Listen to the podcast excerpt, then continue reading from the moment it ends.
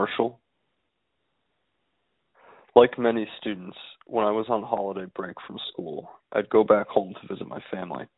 But the majority of the time I would spend in my mom's basement going through cardboard boxes filled with photographs and other ephemera from my family's mishmashed archive.